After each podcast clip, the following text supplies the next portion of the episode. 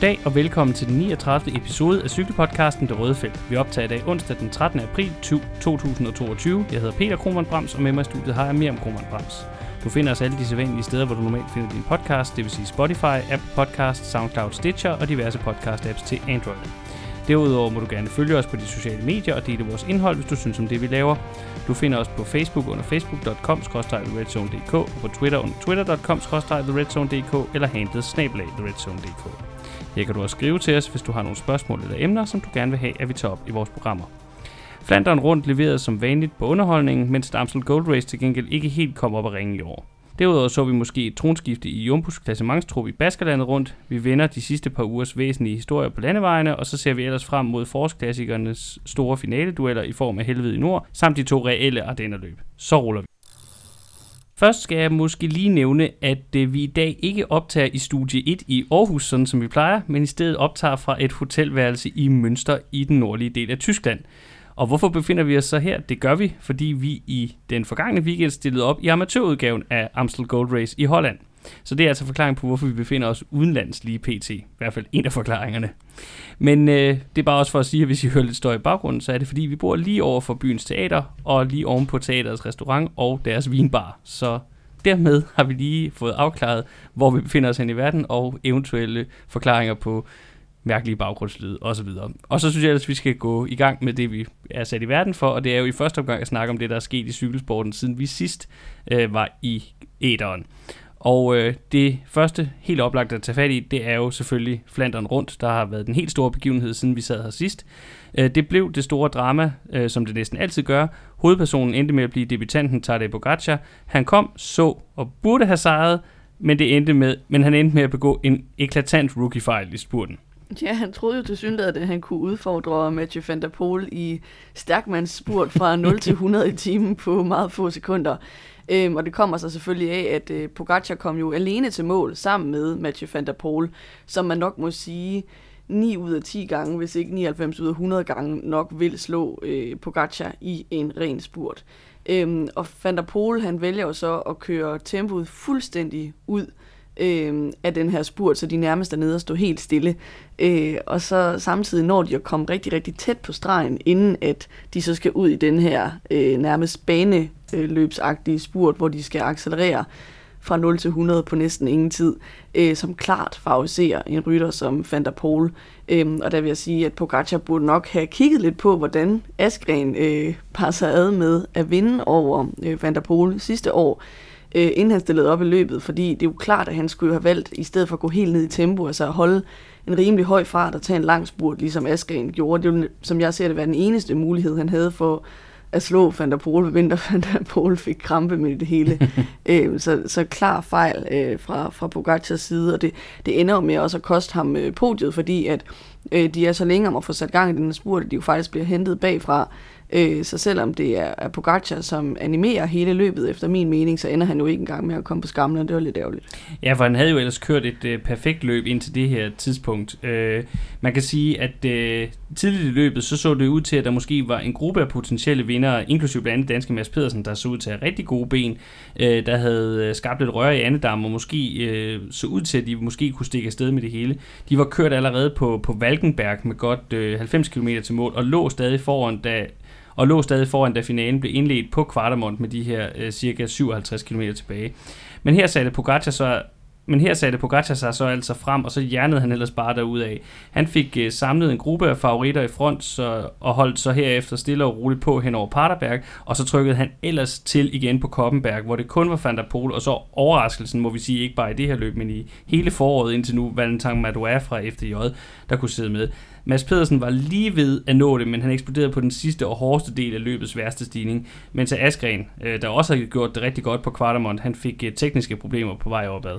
Ja, jeg vil så sige, at det var nok ikke kun på grund af de tekniske problemer, at Askren ikke kunne være med. Han lignede heller mm. ikke en mand, der havde benet. Det var ikke sådan, at han sad allerforrest, øh, da det her problem øh, opstår. Han har heller ikke selv været ude og give øh, de her tekniske problemer Nej. skylden for, at han ikke kunne være med i løbet. Men det værende sagt, øh, så er det jo bare øh, endnu et teknisk problem i en lang række tekniske problemer, der har været i feltet. Øh, og det handler om, at kæden hopper af. Mm. Øh, og det lyder jo enormt banalt, men det er et problem, som til synligheden er opstået på en del hold, som bruger øh, Shimanos nye 12-speed, øhm, fordi mm. at de så på grund af komponentmangler, øh, der er jo generelt øh, komponentmangel på cykelmarkedet, Mm. øh, så er der nogle hold, der bliver, bliver nødt til at parre det med øhm, den gamle model til en 11 speed, så det vil sige, at der er et mismatch der, Mm. øh, sådan rent øh, grejmæssigt, og det betyder altså, at der er mange, der har problemer med, at kæden øh, hopper af, og det er sådan noget, mekanikerne i feltet ligesom ikke kan stille sig frem og sige åbent, fordi de kan ikke gå ud og kritisere deres øh, sponsorer.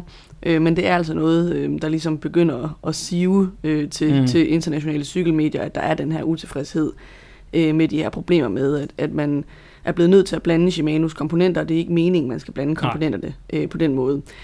Udover det vil jeg så sige, Askren bliver så nummer 23, selvom han har en dårlig dag og også ramt af teknisk fejl. Men han er så alligevel Quicksteps bedste rytter, og det synes jeg igen Mm. øh, viser tilbage til det her, vi har talt om en del gange efterhånden, at det går altså ikke særlig godt for Quickstep i den her klassikerkampagne. Øh, fordi selvom man er ramt af uheld, og der lige er en rytter, der ikke har dagen, så skal de jo gerne sidde der i finalen og kunne køre i top 10. Og igen ender de altså uden for top 20, og igen Mm. er det Askren, der er den eneste, der har noget at skyde med.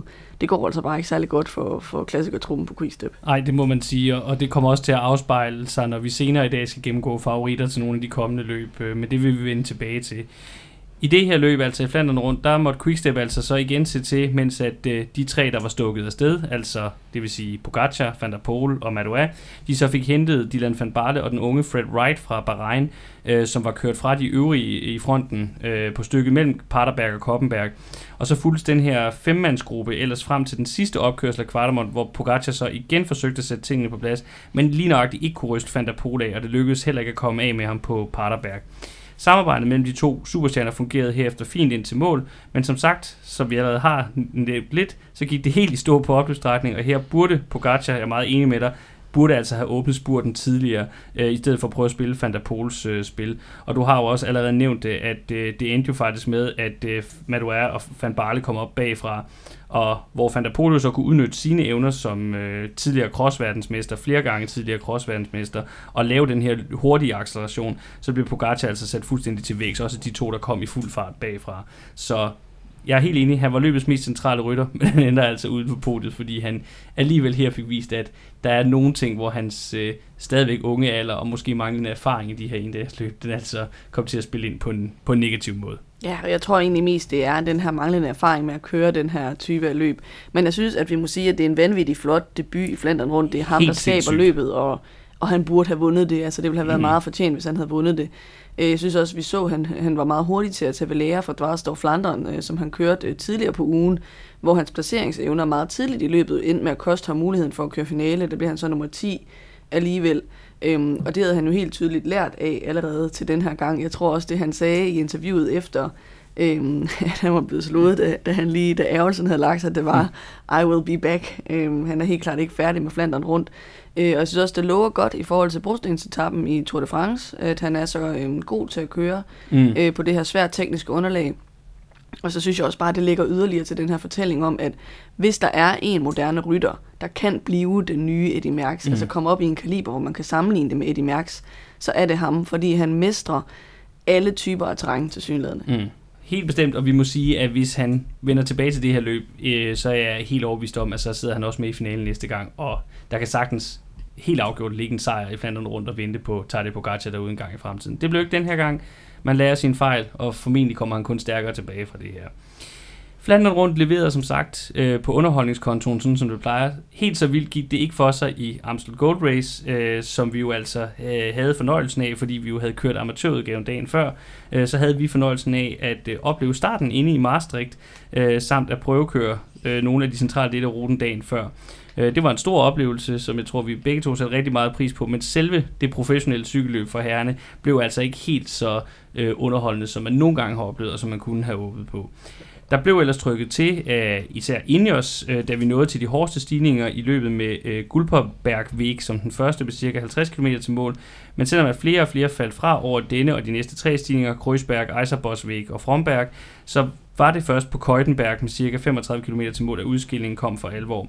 Her slap en 11-mandsgruppe bestående af Van der Poel, Matthews, Benot, Askren, Hirschi, Køng, Tøjens, Cosnefroy, danske Alexander Kamp, hvilket var meget overraskende. Og så de to indjørsryttere, Tom Pitcock og Michael Kwiatkowski afsted. Og de så holdt sig sammen hen til og hen over Kavberg med cirka 20 km til mål. Der skal jeg jo lige indskyde, efter at have prøvet at køre den selv. Ja, Kavberg er præcis lige så hård at køre op af, som den ser ud til på tv. Med den tilføjelse, så vil vi gå videre med, hvordan de professionelle løb udviklede sig. Øh, fordi lige efter den legendariske stigning, så lykkedes det nærmest lidt under radaren Kwiatkowski at liste væk. Og på nærkostene fra, der rykkede op til ham på Gullhemmerberg kort efter, så var der ikke nogen, der kunne hente den polske eksverdensmester på vej ind til mål.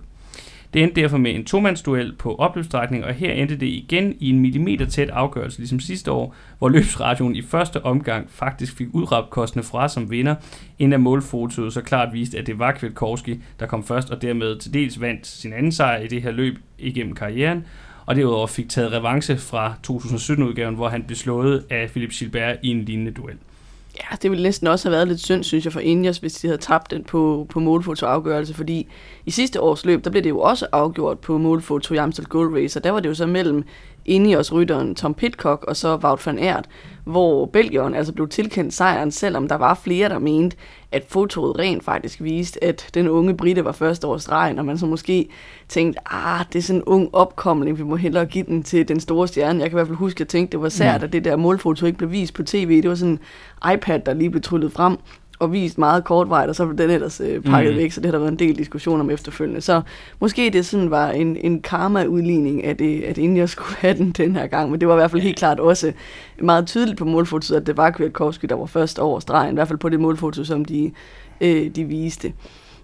Ja, og så vil jeg bare lige tilføje, at jeg også, øh, også synes, at at apropos det, vi lige snakker om med, hvordan Flandern rundt endte, så var det jo også Ineos, der virkelig havde animeret det her løb, så det var sådan set også på den, på den konto meget fortjent, at det var dem, der fik sejren. Og så synes jeg i øvrigt, vi må sige i forhold til sådan noget med fortjent, at, at Van der Poel havde til synligheden ikke benene. Det var ham, der var den totale favorit, ikke? Og kørte mm. på hjemmebane. Han havde ikke benene den dag til at, at køre sejren hjem, fordi det var jo faktisk ham, der lod Kwiatkowski køre væk. Øhm, så da, da Kwiatkowski han ligesom sniger sig væk, der kan man se, at Van der Poel ligesom overvejer, skal jeg lukke ham ned? Så er det som om, man ikke helt har benene, så slår han ud og kigger sig tilbage. Mm. Han vil have en anden til at gå frem. Øhm, så han havde nok ikke øh, benene til mere end den fjerde plads, han fik. Nej, og så synes jeg i øvrigt, at det, det var fedt at se Michael Kwiatkowski stå øverst på et podium igen. Altså, han er, har jo lidt, og det bliver også snakket meget om på tv, han er jo lidt ind i den her luksushjælperrolle, som han til synligheden er meget godt tilfreds med på Ineos. Men jeg synes, det vi så i det her løb, det var, at han stadigvæk er en klasserytter, og han også stadigvæk kan vinde på egen hånd. Og det er jo bare fedt, synes jeg, at, at når en, en stor mester, som jeg betragter Michael Kwiatkowski som værende, øh, at han ligesom vender tilbage til, til det øverste trin på skamlen. Så det synes jeg også var en god historie at Jamen, tage med for det her løb. Han er da en klasserytter, men man må også sige, at det er lidt ham selv, der har valgt den rolle. Jeg tror, han tager sig rigtig godt betalt for at have en rolle, øh, som, øh, som den, der er luksushjælperytter, og jeg tror også, at, at det han oplevede på et tidspunkt, det var, at han måske ikke trives særlig godt med at være den, der har ansvaret på sine skuldre. Øh, så jo, det er fedt, men jeg synes ikke, man sådan kan tale om en, en ørkenvandring, hvor han bare altså, virkelig har været nede og uden sejr, fordi det er lidt ham selv, der har valgt, at han har den rolle, han har. Ja, men, men på den anden side er det jo også så, altså, det har han selvfølgelig selv valgt, men det er jo også, hvad kan man sige, Ineos, der ligesom lægger sæsonprogrammerne, og de har nogle meget sådan faste regler og faste hierarkier, og jeg synes egentlig, at de sidste par år har de brugt Kwiatkowski på en lidt underlig måde, fordi selvom han selvfølgelig skal kunne spille den rolle, han gør som hjælper i turen og i de andre Grand Tours, så synes jeg ikke, der har været nogen, noget mismatch i sig selv imellem det, og så han kunne spille en stor rolle i klassikerne, men jeg synes bare lidt, de har ikke, ikke prioriteret det nok de sidste par år, og det synes jeg har været underligt. Hvis vi skal snakke om nogen, der ligesom har været igennem ørkenvandring og fik noget godt ud af det, så synes jeg, det var vildt fedt at se uh, Alexander Kamp blive nummer 5. Ja, helt afgjort. Uh, fordi han er virkelig en mand, der har haft uh, nogle svære, svære, svære år. Uh, og det var bare rigtig fedt at se ham være med på allerøverste hylde. Uh, og hvis man forestiller sig, at de var kommet hjem til en samlet spurt, så tror jeg, han var gået på podiet. Han blev trods alt nummer to i den lille reducerede ja, spurt efter Van der Pol. Ja. Uh, så det var fedt at se, synes jeg. Videre til endnu en Ineos triumf, vi har haft siden sidst, og det var så Baskerlandet rundt, altså det her lille spanske ugetabeløb, der blev kørt i ugen op til Amstel Gold Race. Ja, og den her gang, der var det jo Dani Martinez, der ligesom tog stikket hjem for Ineos. Øh, og jeg synes i virkeligheden, han begynder at køre sig sådan lidt i pole position til at være det britiske mandskabs øh, bedste bud på en turkaptajn. Vi har jo ellers talt om, at det sådan var Adam Yates, der var begyndt mm. at ligge mest lunt i svinget til at skulle være kaptajn Øhm, men øh, efter han kørte en vild god enkeltstart faktisk tidligt i løbet, så endte han jo faktisk med at udgå øh, undervejs, øh, som, som jeg husker det, øh, og så ikke særlig godt ud. Jeg ved ikke, om han har været ramt af noget sygdom eller hvad. Men i hvert fald så så Danny Martinez altså bare rigtig godt ud. Han fik, øh, kan man sige, sat sig selv i god position med en god enkeltstart, øh, og så har han jo ellers bare sørget for at, at hænge rigtig godt på sammen med de andre favoritter på bjergetapperne, og også været god til at, at vinde øh, spurtplaceringer, så man kan få bonussekunder, som jeg faktisk mm. har endt med at betyde helt vildt meget for, hvordan øh, løbet øh, endt med at falde ud, fordi at der har været de her bonussekunder, øh, og favoritterne rent faktisk har kørt hjem øh, og skulle sprinte om, øh, om sejren på en mm. del af etaperne, så derfor så har det betydet rigtig meget for, hvem der endte med at komme på podiet, fordi det er bare så tæt et løb. Ja, og Martinez endte jo i øvrigt også med at vinde øh, fjerde etape, så det var jo et kæmpe succesløb for ham det her, også i forhold til det her med at køre sig i stilling til at være øh, os prioriterede rytter i turen. Det lignede ellers, at Remco Evenepoel havde leveret et fremragende comeback i forhold til hans præstation i Tirreno, da han på næst sidste etape sprang løbet i luften og snuppede føretrøjen. Men USATSA-stigningen op til Arate på sidste dagen, den blev altså for meget for Belgierne, der endte med at ryge af podiet og måtte tage til, og måtte tage til takke med fjerdepladsen. De øvrige podiepladser gik i stedet til hjemmebanefavoritten og uetabløbsspecialisten Joni Sagia, der også vandt sidste etape, og i øvrigt er kommet rigtig fint fra start, synes jeg, hos øh, Kofidi. Og så blev det så russiske Alexander Vlasov, der snuppede det sidste trin på pallen. Ja, apropos gode holdskifter, så synes jeg indtil videre, det ser rigtig godt ud med Boras investeringer. Altså vi så lige uh, Sergio Igita vinde i Katalonien rundt, og nu har vi så fået Vlasov på podiet i Baskerlandet rundt. Mm. Begge to nye tilføjelser til deres klassementstrup. Vi har snakket om det her med, at de vil til at prioritere klassementstruppen endnu mere, måske lidt på bekostning af, af klassikertruppen. Mm. Øh, og jeg synes bare, det er fedt at se, at den investering virkelig øh, giver på det, og så kan man sige i forhold til, til Vlasovs tur på podiet her, det lover jo altså også bare rigtig godt for hans øh, satsning på turen. Øh, selvfølgelig er Pogacar ikke med i det her løb, men i øvrigt er det et virkelig stærkt felt. Mm. Øh, det er nogle af dem, man kan forvente kommer til at være med i turen, der har kørt med her, for eksempel Vingegaard og Roglic. Mm.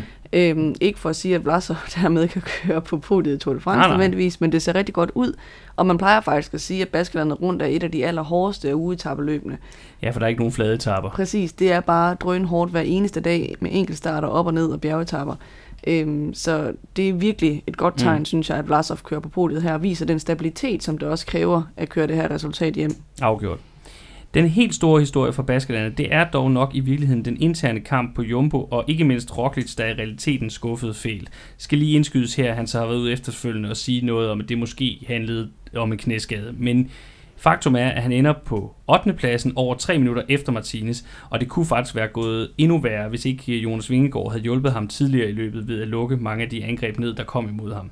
Netop Vingegaard viste derimod rigtig god form. Han kørte en bedre tidskørsel, end han gjorde i Tirreno, og sad med de bedste på sidste etape, hvor, hvilket gav ham en samlet 6. plads kun 32 sekunder efter vinderen.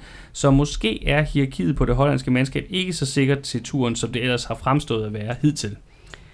Nej, altså jeg ved ikke, og man kan sige, at hierarkiet har fremstået meget låst, fordi det, de har meldt ud, har jo hele tiden været, at de skulle være delt af kaptajner. Ja, men så har der bare så været en masse man, ryttere, der har sagt noget andet. Ja, så har man haft lidt en fornemmelse af, at de måske tænkte, at Roglic var etteren, og Vingegaard var en mm. toer. Ikke? Og det er måske også noget, man er meget sensitiv over for som, som dansker. dansker. Det, det øhm, men altså, jeg vil sige, at jeg synes især, at det, der er bekymrende, det er Roglic's bjergform, fordi øhm, det ville være noget andet, hvis han nu også havde kørt en sløj enkeltstart, så kunne man ligesom sige, okay, han har bare ramt af den der knæskade generelt, og han er måske lidt under form. Mm. Men når han kører så god en enkeltstart, så tænker man jo, okay, formen er der rent faktisk.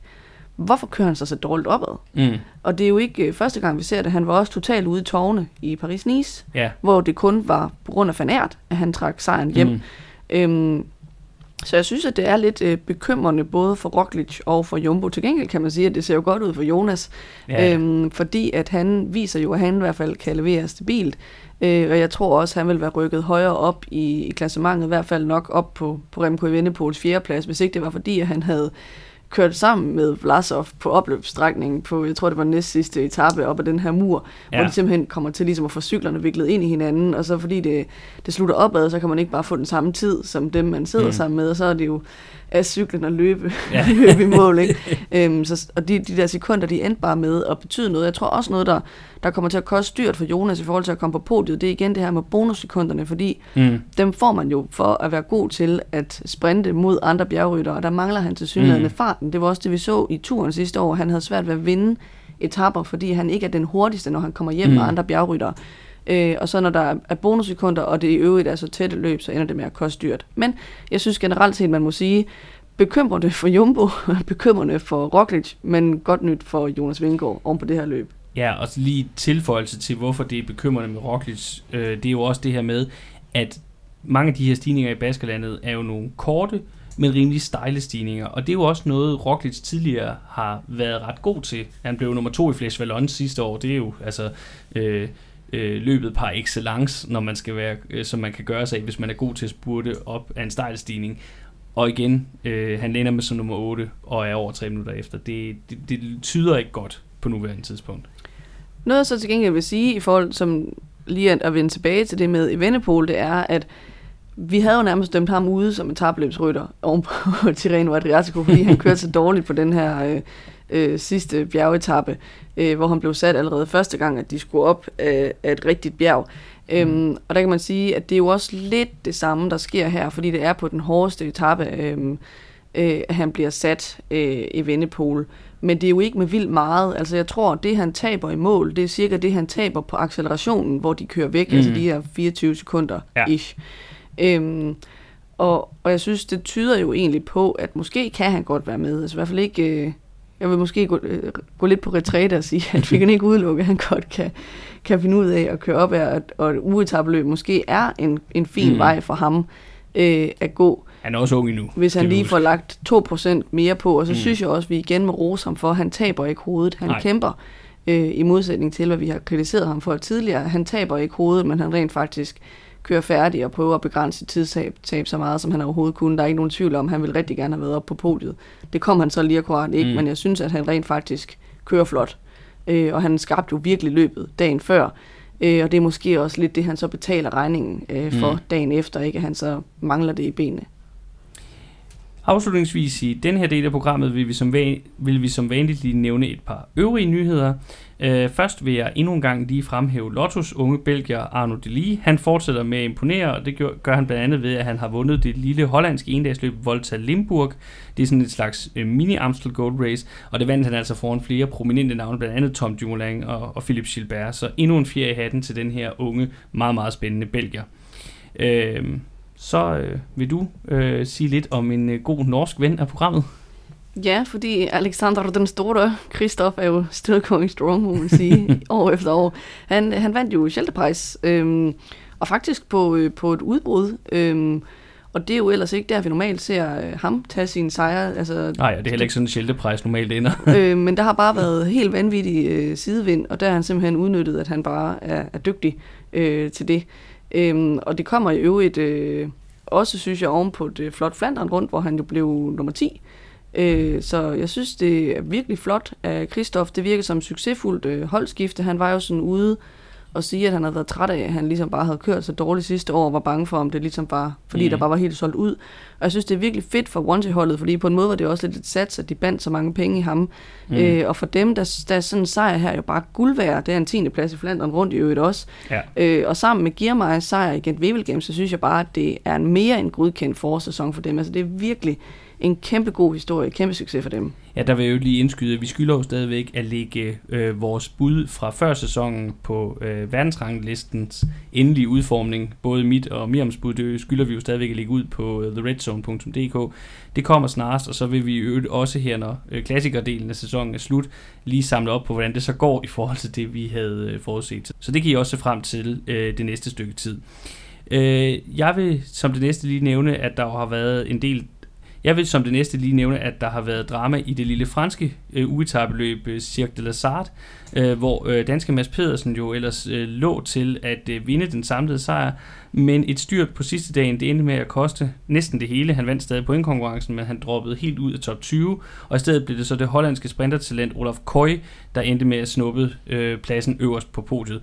Mads Pedersen skulle dog være sluppet for styrtet med mindre skrammer og være klar til øh, den kommende weekends Paris-Roubaix. Ja, og jeg vil sige, ham Koi der, han havde god nok stil til at sige, at det var en øv måde at vinde på. Ja. øh, fordi at Mads P. lå der sprallet øh, en kilometer uden for, for tre kilometer mærket. Ja. Og ikke kunne få noteret den samme tid som resten. Det var lidt træls. Nej. Så god stil for Koi, der øvrigt virker til at være en rigtig, rigtig spændende rytter. Og endnu et, et, et stort talent, som Jumbo har på, på deres holdkort. Så det bliver rigtig interessant at følge ham også de kommende år. Så vil jeg endnu en gang lige rette fokus mod øh, kvindernes øh, World Tour. Her fortsætter Lotte Kopecky fra Belgien sin kanonsæson. Øh, hun endte med at komme ind på opløbsstrækningen i kvindernes udgave Flandern rundt sammen med holdkammeraten Chantal van den Broek Black. Øh, og så øh, øh, den ellers normalt alt dominerende Annemiek van Fløjten.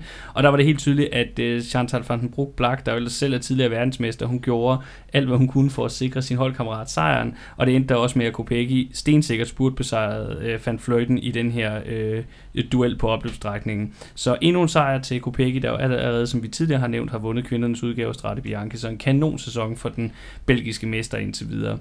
Til gengæld så fik vi en lidt overraskende vinder i kvindernes udgave af Amstel Gold Race. Her var det den øh, unge italiener Cavalli øh, fra Frances de holdet altså kvindernes Frances de hold, hvor hun jo så er holdkammerat med danske Cecilie Utrup. Øh, hun vandt sin blot tredje sejr i karrieren på et meget modigt angreb lige efter toppen af Kavberg, hvor alle i den her reducerede frontgruppe, der var tilbage, ellers sad i, sad i syre til op over begge ører, fordi Van Fløjten, hun havde simpelthen startet en øh, nærmest spurt op af Kavberg fra bunden af stigningen, og så holdt den på hele vejen op, så det var kun de allerstærkeste, der kunne sidde med. Øh, men øh, Cavalli havde åbenbart lidt ekstra i benene, og så stak hun simpelthen af, da hun var kommet hen over toppen, og det var så, øh, det var så nok til, at, øh, at øh, hun kunne holde til mål og vinde sin blot tredje sejr som, som professionel. Stor kado til en måske øh, ung rytter, en ung rytter, der måske stadig har, har mere byde på, end vi har set indtil nu. Ja, så kan vi måske nævne, at Cecilie Utrolud jo ikke var med i løbet på grund af sygdom. Øh, så vidt ved, hun vist fået corona. Ja. Øhm, så det er måske også en runde til, at der så var plads til, øh, til Cavalli kunne ja. folde sig ud her. Øhm, og så kan vi måske helt kort nævne, synes jeg, at der her til eftermiddag jo er blevet kørt øh, Brabantse Pejl, øh, både hos kvinderne og hos mændene. Øh, og i begge udgaver, der blev det til sejr efter solorit, øh, lidt ligesom Christoph Seier Scheldepræs.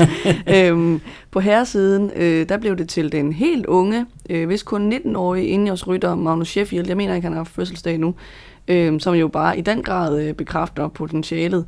Øh, de sad jo tre indjørsrytter i en gruppe på syv ryttere, øh, så man må sige, at det i den grad var et domineret løb, øh, og der kunne man måske godt lidt have forestillet sig, at Sheffield skulle have sådan en form for arbejdsrolle. Han sad der nemlig sammen med øh, Ben Turner og, og Tom Pitcock. Øh, men det blev tydeligere og tydeligere, synes jeg, som finalen skrev frem, at det var ham, der havde de bedste ben, mm. og så endte han også med at køre solo.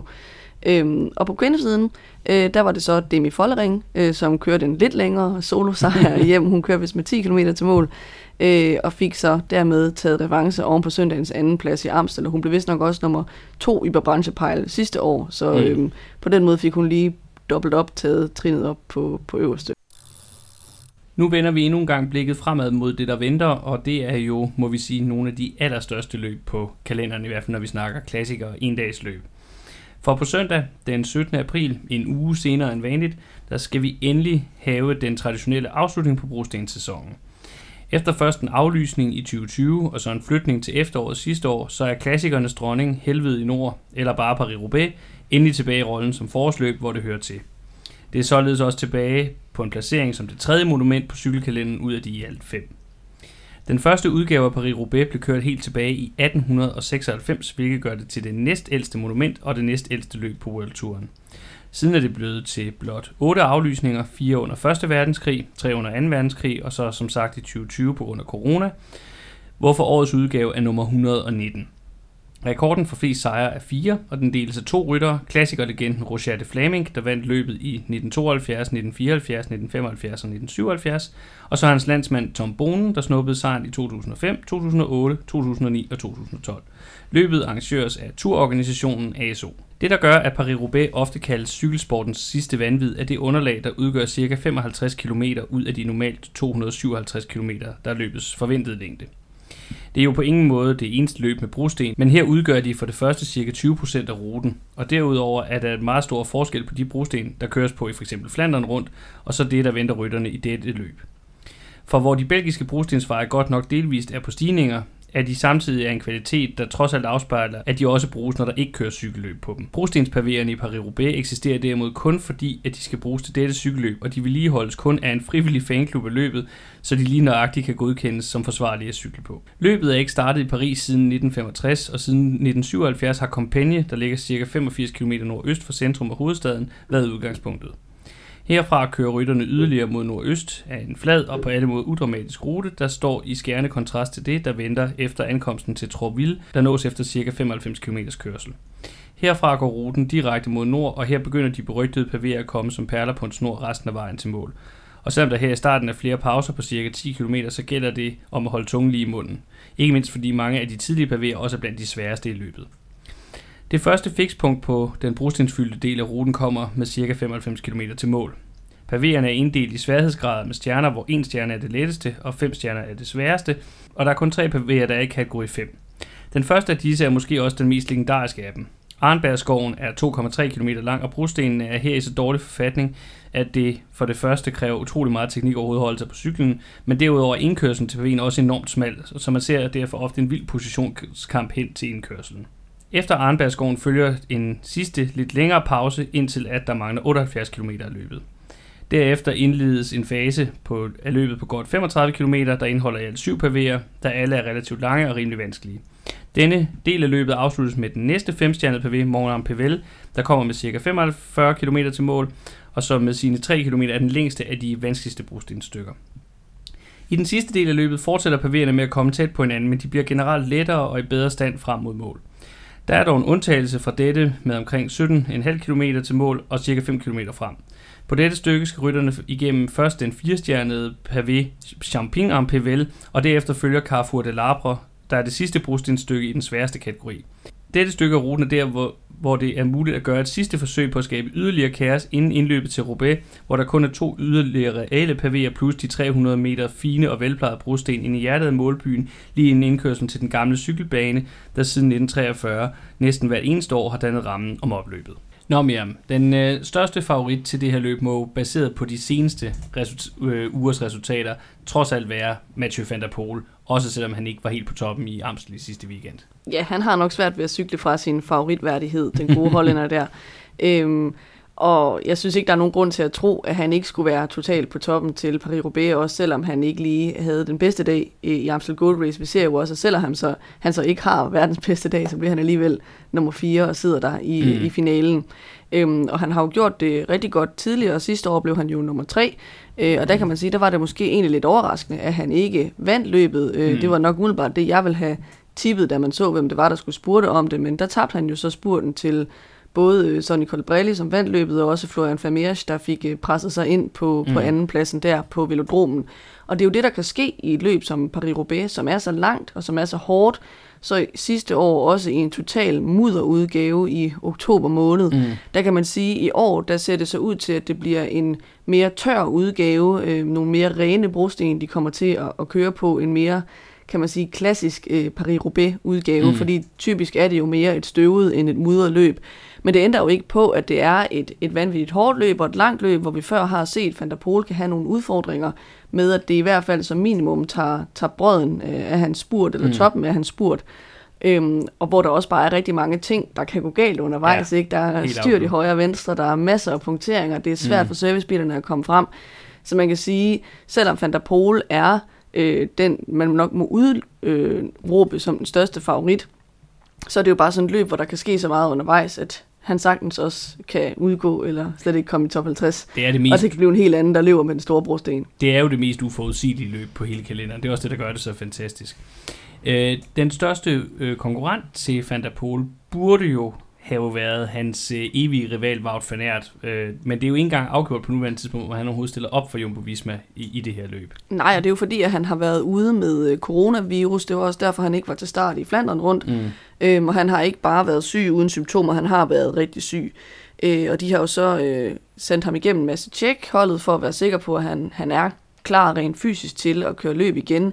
De har også valgt at sige, at i stedet for at træne i, i det regnvåde og kolde Belgien, så har han skulle træne i Spanien for at undgå øh, sygdom igen, altså nyt sygdomsforløb, så han har kunne træne i, i solskin og tørvejr. Øhm, så det lyder som om, at nu handler det måske lidt mere om, om han øh, vil være en gevinst for holdet at have med, eller om det har kostet mm. for meget på hans form.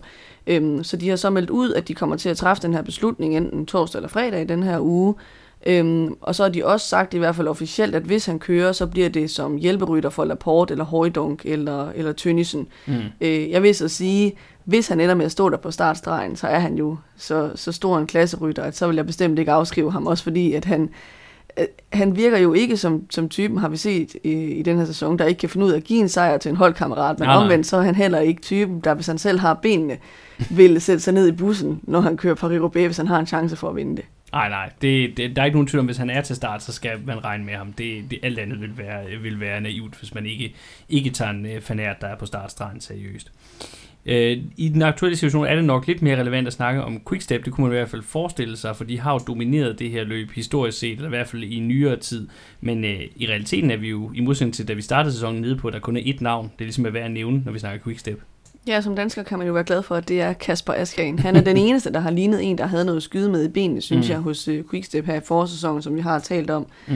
Øhm, så det mest naturlige, synes jeg, vil være at sige, at han nærmest er, er ene kaptajn. Det ved vi jo godt, at det er ikke sådan, Quickstep øh, kører, men man kan sige, måske vil det helt naturligt ende med at blive sådan, fordi mm. jeg kunne sagtens forestille mig et scenarie, hvor han vil sidde isoleret Mm. i meget af finalen, fordi at de andre simpelthen ikke har benene til at være med jeg vil ikke helt udelukke Stenik Stibar i det her løb, og det handler om, jeg synes, vi har set Stibar i nogle situationer vise noget i løbet af foråret, og så er der jo det her, at i lige præcis det her løb, det han har haft problemer med i år, det har været stigningerne, og der er jo ikke stigninger i Paris-Roubaix, og, det, der, og i det løb, der betyder erfaring og teknik og viden, det betyder bare så ekstremt meget, så hvis der skulle være en anden på det hold, så ville det nok være ham, men, men det er også det eneste, jeg kan se for mig, sådan som sæsonen har udviklet sig.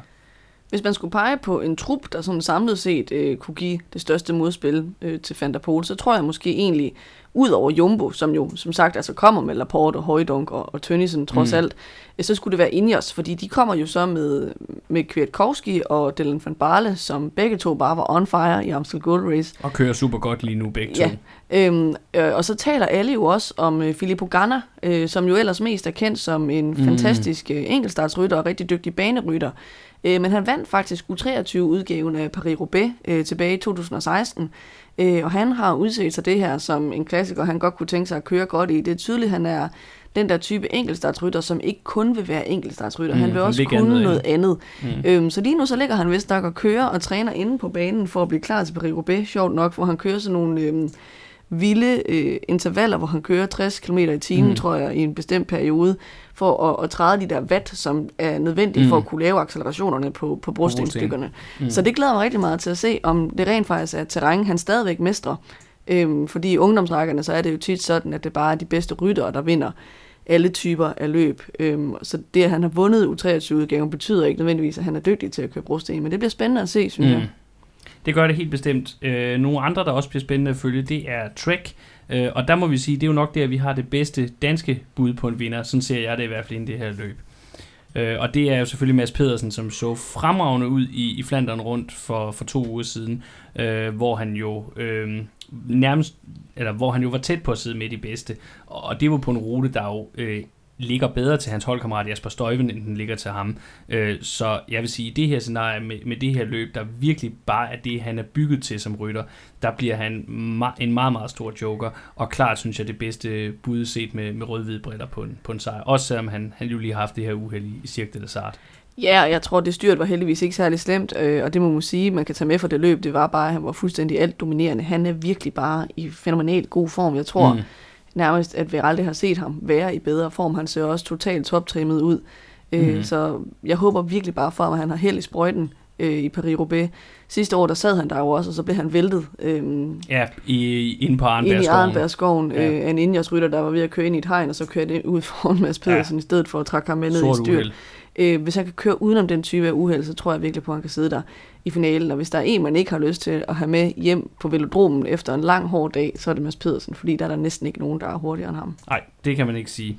Øh, nogle andre, der dog også er i kanonform, og som også bliver rigtig spændende at følge i det her løb, det er øh, FDJ-duen Køng og Madua.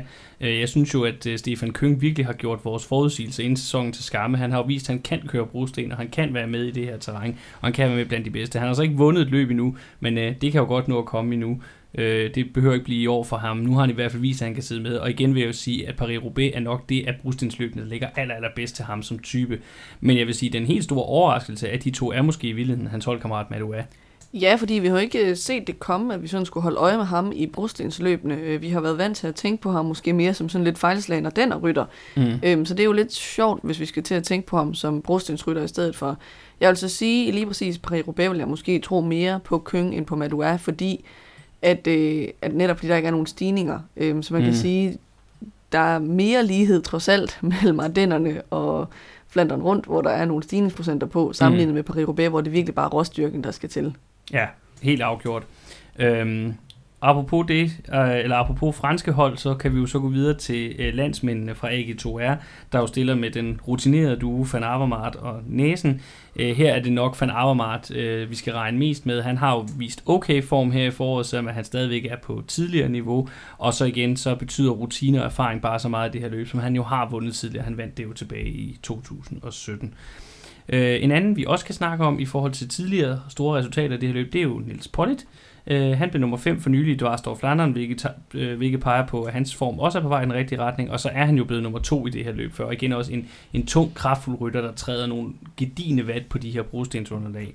Øhm, så igen også altså en, en farlig outsider, som han nok ikke har, har de største vinderchancer sammen med nogle af de andre, vi har talt om. Så vil jeg sige, to andre ryttere, man bestemt heller ikke skal udelukke, selvom de måske lidt mere kommer til at være en enmands her, det er Bahreins Mohoric, øh, som jo vandt Milano Sanremo, og siden da også har vist øh, rigtig god form.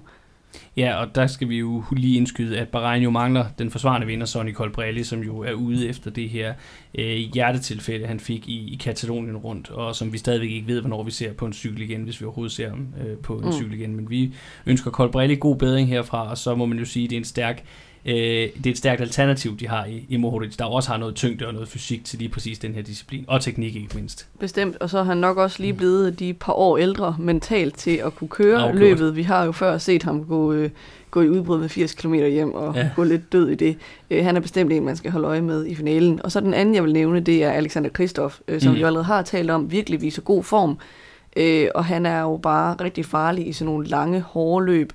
Øh, fordi selvom han ikke er den hurtigste længere i en regulær spurt, så er han æder dele med stadig hurtigt, når det har været en lang, hård dag. Faktisk lidt ligesom mm. Mads Pedersen. Ja, han taber ligesom ikke sin, han taber ikke sin topfart, selvom at det bliver op, i modsætning til for eksempel Van der Pol, selvom løbet bliver langt, så holder han stadigvæk det samme niveau, når han skal spurte. Til gengæld så vil jeg gerne nævne en, jeg ikke tror særlig meget på, og det er Lottos Victor Kampenert. Så har vi jo ellers rost rigtig meget for, hvor godt det er gået med den her transformation fra middelmodig enkeltstartsrytter til en, der kan blande sig i øh, brostensfinalerne. Mm. Øhm, ikke fordi jeg synes, han er dårlig til at køre brosten lige pludselig, men fordi jeg synes, han ligner en, der måske er formtoppet lidt for mm. tidligt. Han var virkelig godt kørende allerede i åbningsweekenden, men jeg synes, de seneste løb, vi har set ham køre øh, senest i dag, i Brabantse Pejl, der har han lignet en, som øh, måske er på vej nedad, har haft mm. lidt svært ved at hænge på, i hvert fald når det er gået op ad bakke helt, helt afgjort. Det, det kan godt se ud som om, at, at forårssæson er slut for ham sådan rent fysisk, og så, så er der måske ikke så meget mere at komme efter øh, på den front. Lige her til sidst vil vi dog lige snakke om, hvad, hvor der er noget at komme efter, så lad mig høre mere om, hvad er dit bud på en vinder af Paris-Roubaix 2022?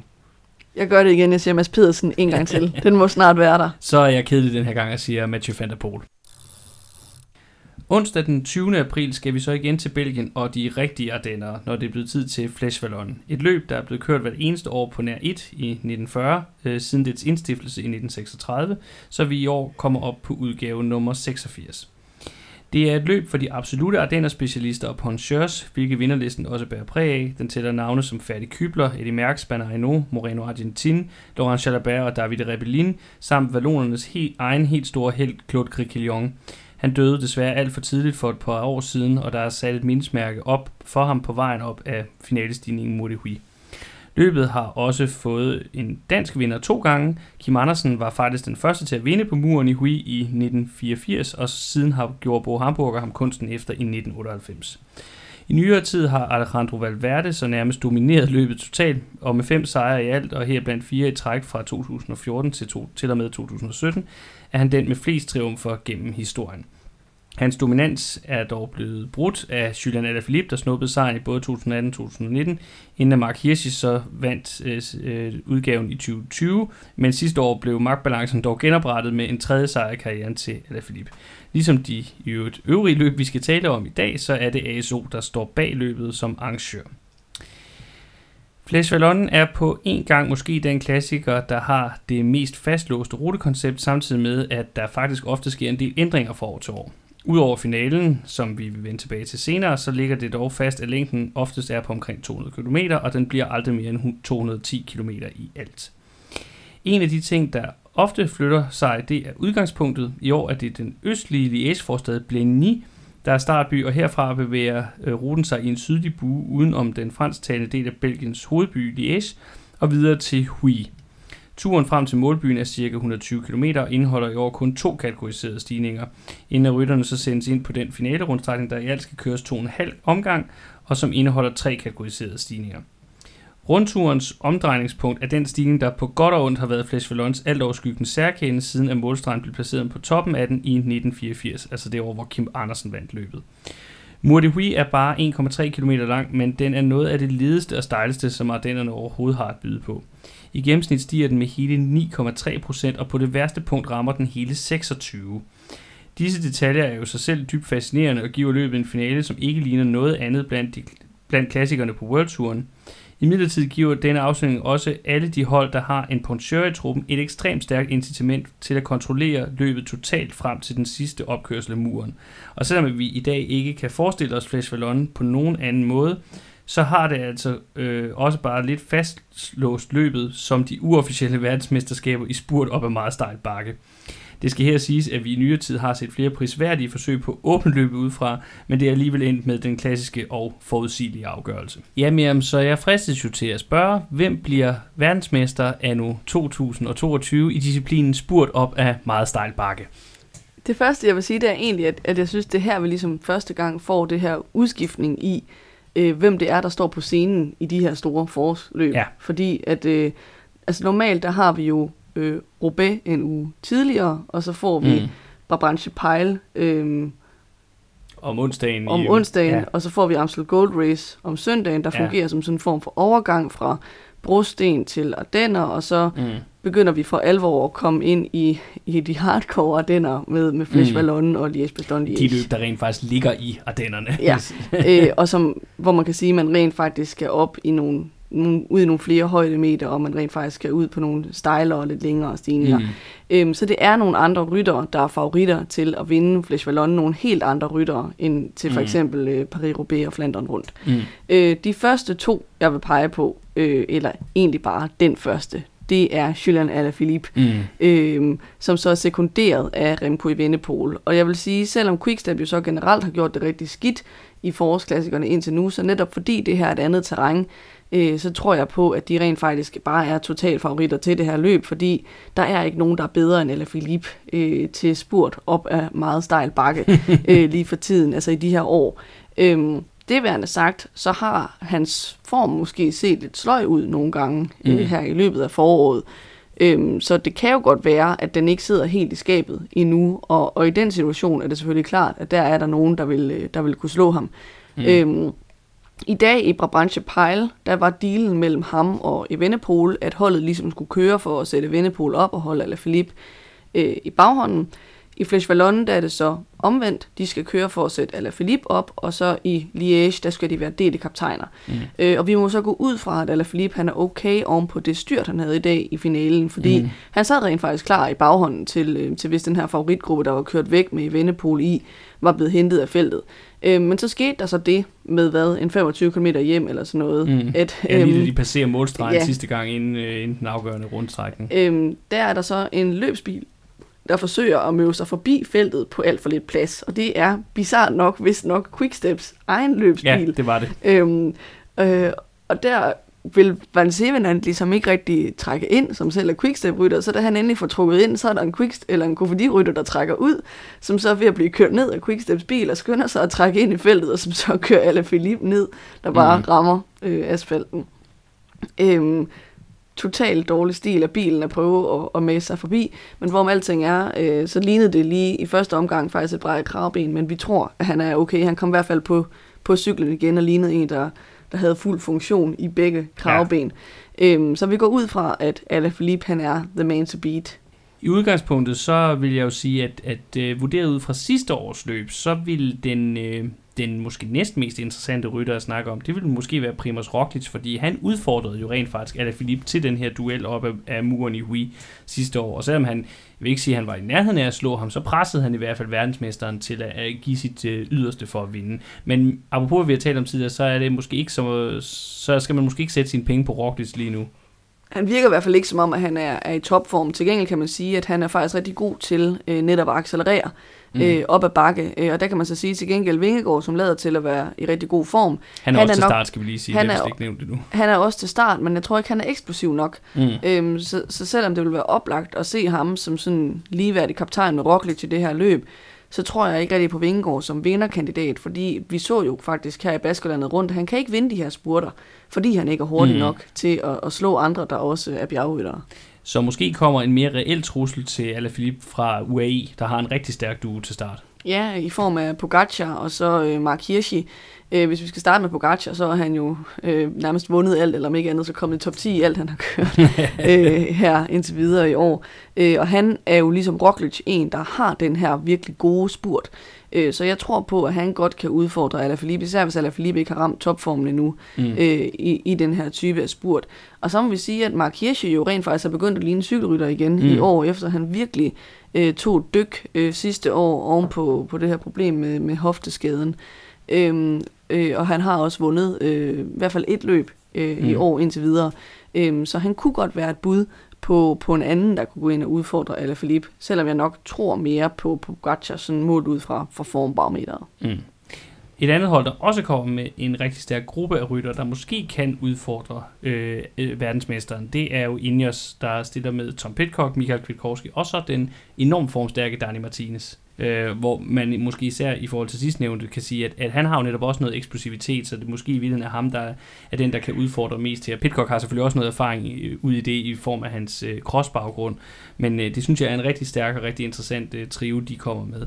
Og så synes jeg jo, at hvis vi lige skal nævne en sidste, som måske i hvert fald, jeg vil ikke sige, at han er en favorit til løbet, men der vil ønske eller vil elske at stikke en kæppe i hjulet på Alaphilips øh, håb om en fjerde Flash Vallon sejr. Det er jo manden, der lige nu har rekorden, og som kører sit sidste Flash Vallon, nemlig Alejandro Valverde.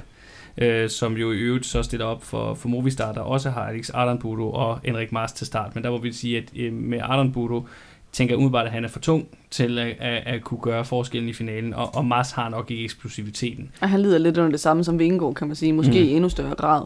Men altså Valverde, der synes jeg lidt, der hænger nogle spørgsmålstegn over ham i endnu højere grad, end at gøre med Alaphilippe, fordi øhm, han så jo rigtig godt kørende ud i Strade Bianche, øh, mm. hvor han blev nummer to. Men så bagefter, så kørte han Katalonien rundt, hvor det var sådan lidt koldt og lidt vådt, og vi så ham sidde totalt pakket ind, og han så endte med at udgå. Mm. Men vi har så faktisk ikke set ham køre nogen løb siden, så vi ved ikke Nej, helt, hvor han ikke, ligger henne. Han var ikke til start i Baskerlandet. Øh, så vi ved ikke, hvor han ligger henne formmæssigt. Øh, det kunne være en smuk afslutning på, øh, på hans karriere. Og man kan man også argumentere for, at han har vundet sin portion af Flash Vallon, og har stukket kæppe nok i hjulet på andre, der gerne vil vinde det samme løb. Især har jeg meget ondt af den Martin, øh, som led den tort at køre i samme periode som øh, mm. Alejandro Valverde, og derfor ikke fik sin andel af sejre i Flash Vallon, som han ja. burde have haft.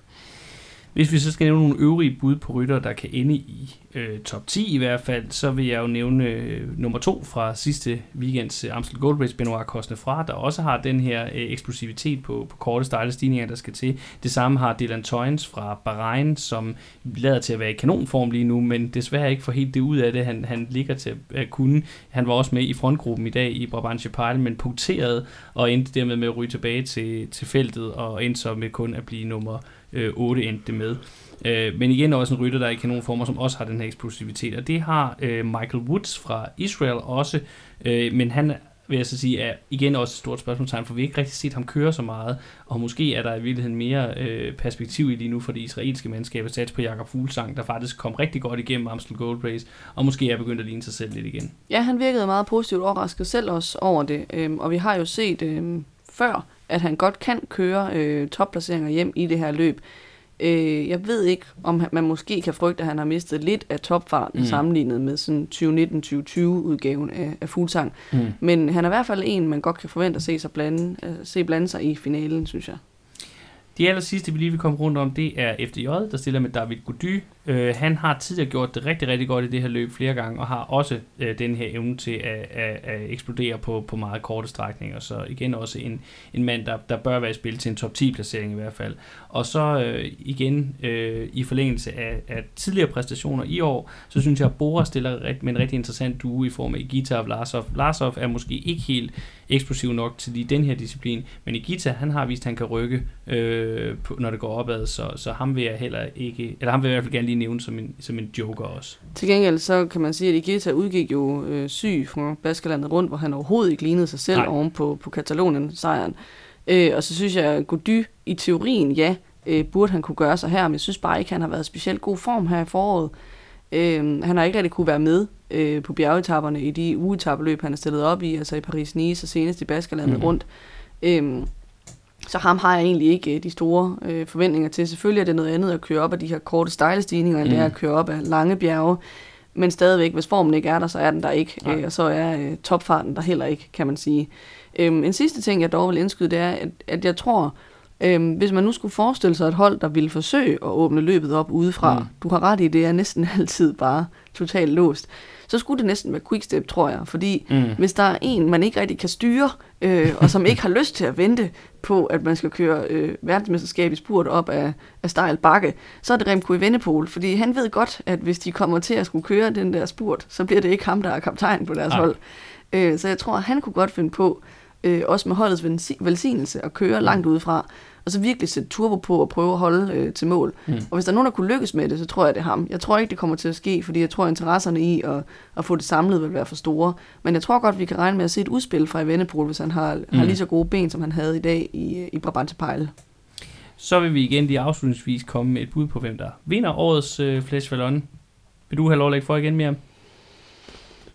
Så kan du få lov at være den kedelige den her gang. Altså. Jamen, jeg siger, at øh, det bliver ikke et låst løb i år. Venderpol kører udefra, og han vinder det samlet. Fint nok, så giver du mig en gratis sejr, for jeg siger, at det bliver Julian eller Philippe, der vinder. Søndag den 24. april afsluttes forsæsonen, så traditionen tro med det eneste er den løbende, der har monumentstatus.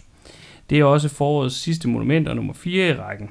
Det er naturligvis Liège Bastogne Liège, der er tale om, eller La Doyenne, den gamle dame, som løbet kaldes, fordi det vist nok er det ældste professionelle cykelløb i verden, og i hvert fald er det ældste på World Touren og blandt monumenterne. På trods heraf er det i de seneste år måske blevet lidt ringeagtet i sammenligning med de andre monumenter, og det handler især om, at det har udviklet sig i en meget låst retning sammenlignet med tidligere tider, og ikke mindst med de direkte konkurrenter på popularitetsskalaen i form af Flandern rundt og Paris-Roubaix. Det er et problem, som arrangøren ASO igen i år har forsøgt at gøre noget ved i form af endnu en ruteomlægning. Mere om det senere. Liège Bastogne Liège blev kørt første gang helt tilbage i 1892. Efter de første tre udgaver blev det dog ikke kørt de næste 13 år, og det blev først afholdt kontinuerligt fra efter 1. verdenskrig og frem. Siden da er det dog kun blevet til fire aflysninger, alle under 2. verdenskrig, og årets udgave er således nummer 108. Løbets status og identitet som monument blev især opbygget i 60'erne og frem efter, hvor vinderlisten for alvor begyndte at inkludere nogle af de største navne i cykelsporten. Det startede med Rick van Looy i 1961 og Jacques Anquetil i 1966, men den rytter, der for alvor cementerede løbets placering blandt de største klassikere, var naturligvis fristes man til at sige Eddie Merckx. Kannibalens prioritering af løbet var med til at gøre det til et af de var med til at gøre det til et eftertragtet trofæ for alle cykelverdens store profiler, men som i mange andre tilfælde kunne ingen måle sig med Mærks, der med fem sejre i alt fortsætter den, der har vundet det flest gange. Siden kanibalens sidste triumf har Josef Bruyère, Bernard Sean Kelly, de to italienere, Michele Bartoli og Paolo Bettini samt Alexander Vinokurov vundet løbet to gange. Vi har også haft en dansker øverst på podiet to gange. Rolf Sørensen vandt i 1993 som den første dansker løbet, og hvilket i øvrigt også var den første danske monumentsejr. Og for tre år siden vandt Jakob Fuglsang så sin karriere indtil da største sejr, da han kørte først over stregen i Liège. De to mest markante skikkelser i løbets historie siden mærkes er dog henholdsvis en italiener og en spanier, der hver har i alt fire sejre. Italieneren Moreno Argentin vandt løbet tre år i træk fra 85 til 87 og så igen i 91. Og hans antal af sejre er så blevet tangeret af Rando Valverde i 2017, efter at han før det havde vundet i 2006, 2008 og 2015. Ruten er igen i år ca. 250 km lang, og ligesom i f.eks. Milano Sanremo, og i modsætning til f.eks. Paris-Roubaix, så lever Liège Bastogne Liège fortsat op til sit navn. Både start og mål er placeret i den valonske hovedby, hvorfra der køres i sydlig retning til Bastogne, hvor rytterne vender i en rundkørsel, hvor navnene på løbets vinder er indgraveret, hvorefter de så vender retur til udgangspunktet. Turen ud til Bastogne er normalt den mindst komplicerede del af ruten. Der er ikke noget terræn i den, der er nemt, men i mange udgaver har der ikke været nogen officielle udfordringer på den første halvdel af turen. I år er det dog en enkelt af de alt 10 kategoriserede stigninger, der ligger før vendepunktet i Bastogne. Heraf er de øvrige 9 kategoriserede stigninger altså placeret på turen tilbage til Liège. Det samlede antal kategoriserede stigninger er i øvrigt et mindre end sidste år, og det handler om, som sagt, endnu et forsøg på arrangørerne på at åbne løbet op tidligere. Der er nemlig sket en forlængelse af udturen til Bastogne, og til gengæld en forkortelse af finalen, hvor stigningen Côte de Forge, der ellers har været næst sidste kategoriseret udfordring siden, at målstregen i 2019 blev flyttet tilbage til centrum af Liège. Det får den betydning, at legendariske Côte de la Redoute på 2 km med en gennemsnitlig stigning på 8,9% og et max på 22% nu igen er næst sidste stigning på ruten, og kun placeret lidt over 30 km fra målstregen. Håbet er, at løbets varetegn igen kan blive scenen for nogle af de store dramaer, hvor favoritterne sætter deres angreb ind, og den afgørende udskilling bliver foretaget. Risikoen er dog, at løbet bliver, igen bliver helt låst frem til den sidste forhindring Côte de la Roche Faucon på 1,3 km med en gennemsnitlig stigningsprocent på 11 og et max på 16. Det har været her, at de afgørende slag er blevet slået, slået siden målstregen fik sin nuværende placering. Toppen af Roche Faucon passeres officielt med ca. 13 km til mål, men det fortsætter faktisk med at stige ca. 3 km mere, inden det så går nedad ind til ca. 2-3 km fra målstregen. Vi må håbe, at endnu en ændring af den i forvejen nye finale giver lidt mere åbent cykelløb, men jeg frygter, at vi fortsat ikke får nogle alvorlige forsøg på at springe tingene i luften tidligere end efter 240 km cykelløb.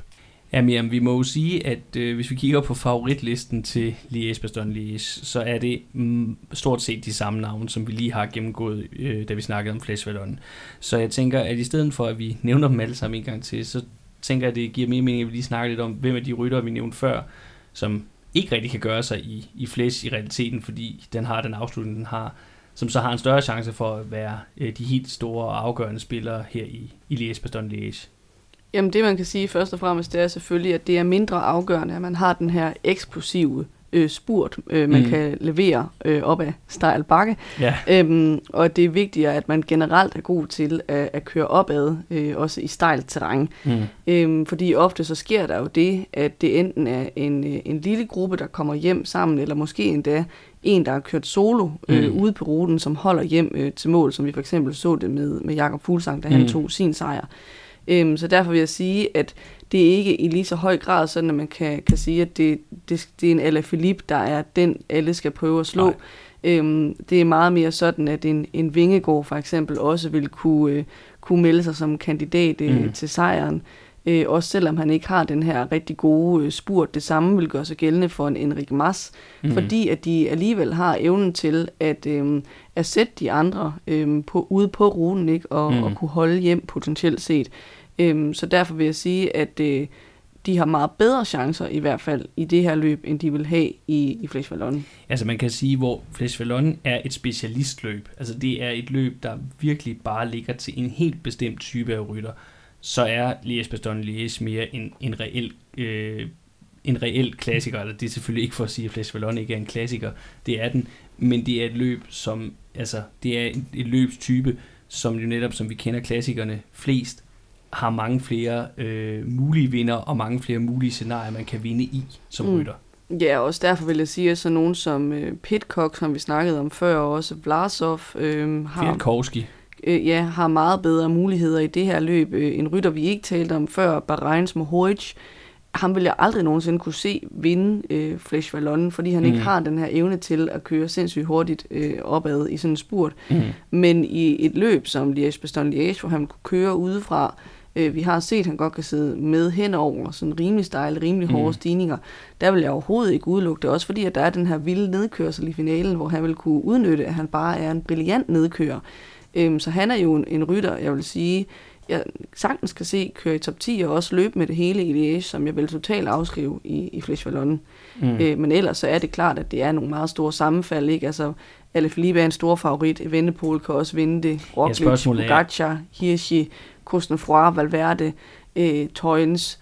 Sådan nogle rytter står selvfølgelig også rigtig højt på favoritlisten, mm. men de kan bare meget lettere få udfordring fra nogle andre ryttere. Jeg tænkte nu, vi har vi snakket meget om, meget om ham i dag, men jeg vil lige hive fat i ham igen i Vennepol.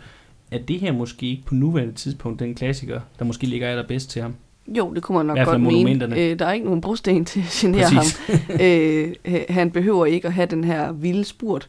Øh, og til gengæld så er det nogle rimelig korte stigninger øh, med nogle Mm. rimelig skarpe procenter. Han burde godt kunne, kunne sidde med. Man kan så sige, det er helt tydeligt, at han har det svært, når der er nogen, der accelererer. Han skal ligesom Mm. bruge et langt sejt træk til at lukke de huller, der opstår, når mm. der er nogen, der accelererer væk fra ham.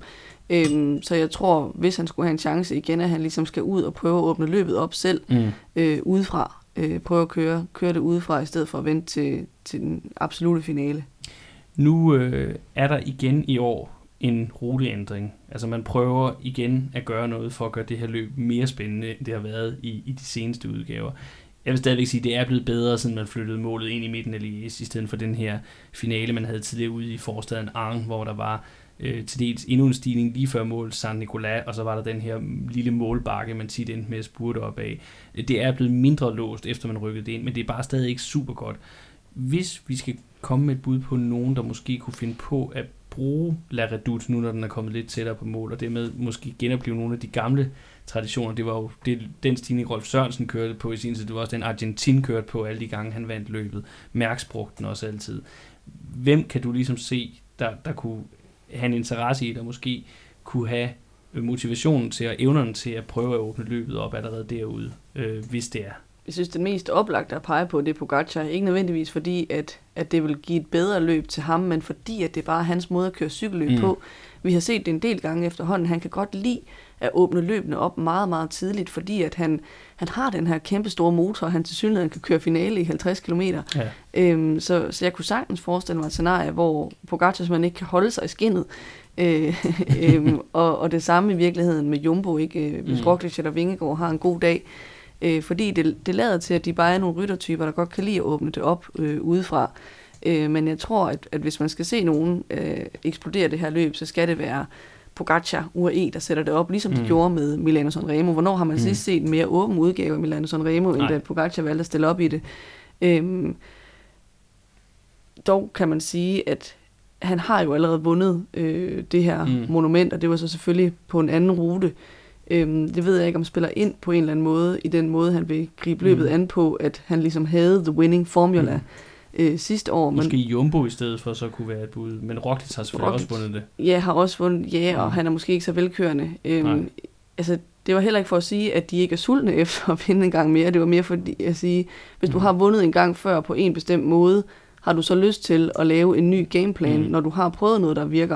Ja. Men hvis der er nogen, der kunne finde på det, så er det Pogacar i stedet med, med en ny rute og sige, okay, så, så tager jeg sejren på en anden måde den her gang.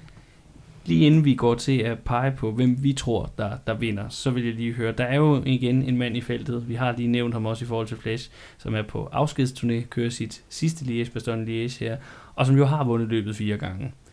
Hvordan tænker du om Alejandro Valverdes muligheder for at nuppe den femte sejr og dermed tangere Eddie Mærks rekord i det her løb?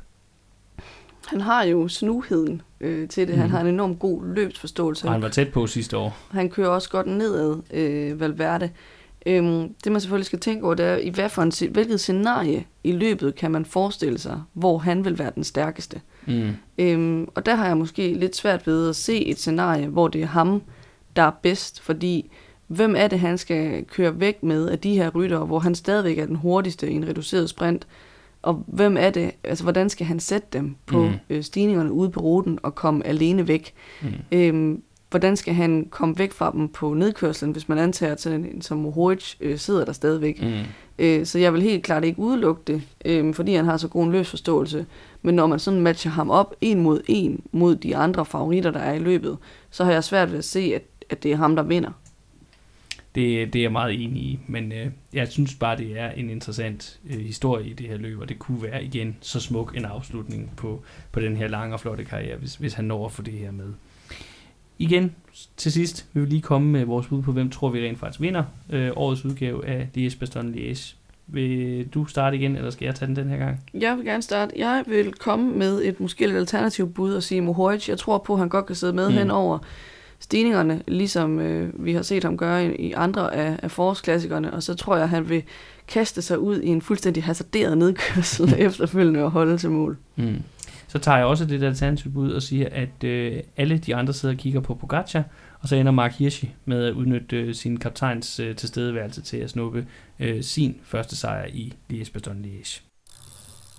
Endnu en gang vil vi her på falderæbet, og inden vi siger helt tak for i dag, lige komme med en anbefaling. Hvis du lytter til vores programmer og gerne vil hjælpe os med at komme ud til endnu flere lyttere, så må du rigtig gerne give os en anmeldelse i den podcast-tjeneste, du benytter dig af, og det må rigtig gerne være en femstjernet en af slagsen, så kan det jo være, at der er endnu flere, der kommer til at kende til os, så det vil vi bare sætte rigtig stor pris på.